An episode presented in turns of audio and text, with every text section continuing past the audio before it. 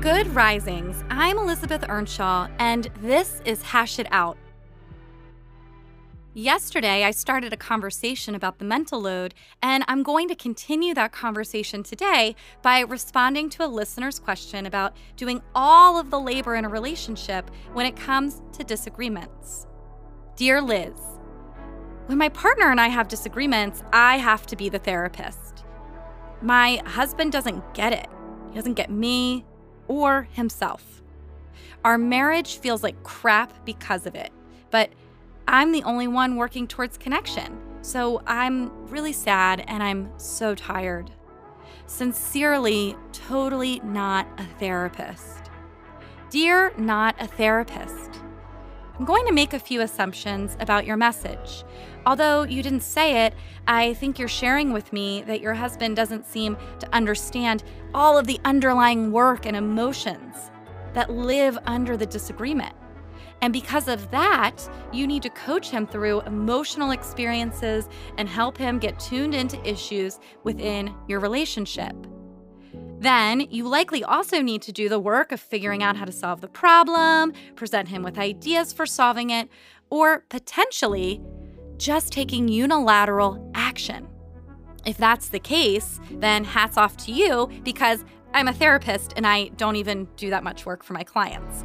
In fact, a really important tenet for therapists is that we meet people where we are. We don't chase them, we don't force them to be interested in the work of therapy or change. We meet them at their own level of interest. By being the person in charge of getting your husband to get it in order to save the marriage, you're actually doing more work than a therapist so I hope your hourly rate is double mine. Okay, I'm kidding. But in reality, it sounds like you are carrying the burden of a lot of the mental load in your relationship, particularly when it comes to keeping the relationship going.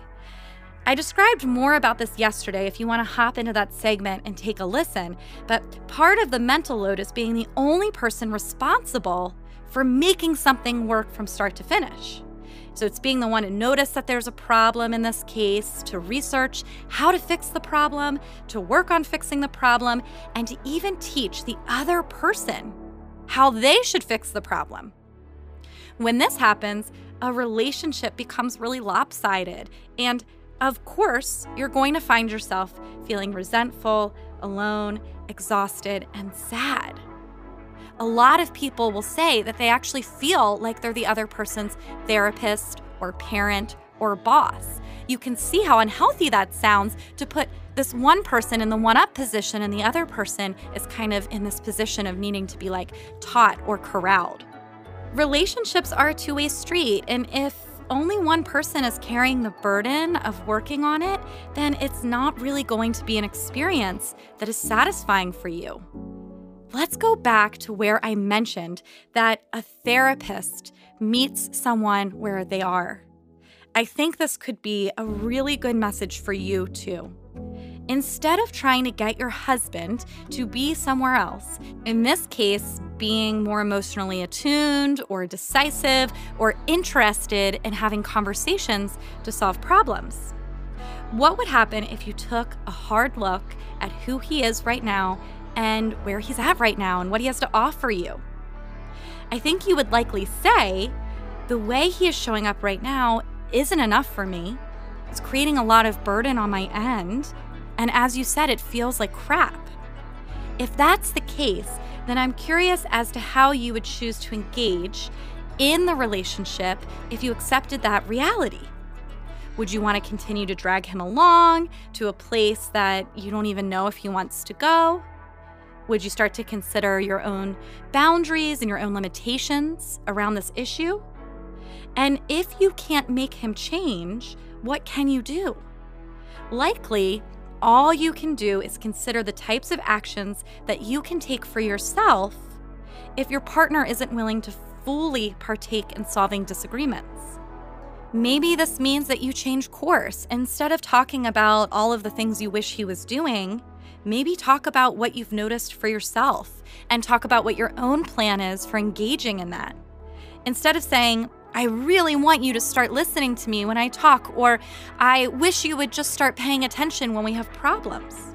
I don't know if any of that's getting through to him. So instead, I'm going to let him know what I've noticed and what I'm going to do about that. So, for instance, it might sound like I've noticed that when we disagree, I tend to carry the weight of the conversation. I am not going to do that anymore. What I'm going to do instead is give us both some space after a disagreement. And when you're ready to come around and talk about it, you can come to me. I know this is a big ask because I'm asking you to risk the possibility that he might not come around. He might never bring it up again. He might not show curiosity or intention around figuring it out. But I like to encourage a continued observation of reality. So, if that's the case, then what does that reality mean to you?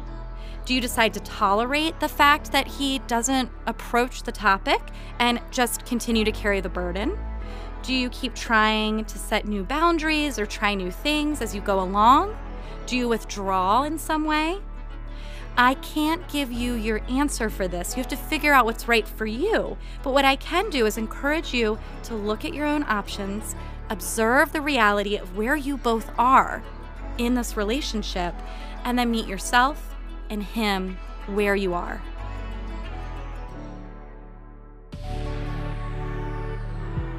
I'm Liz Earnshaw, the head therapist at Actually, and you can find me on Instagram at Liz Listens. Thanks for listening to Hash It Out. If you enjoyed this episode of Hash It Out, be sure to check out the other Good Risings offerings available in our feed. Until next time, love on your loved ones, and when that gets hard, tune in to me to learn how to hash it out.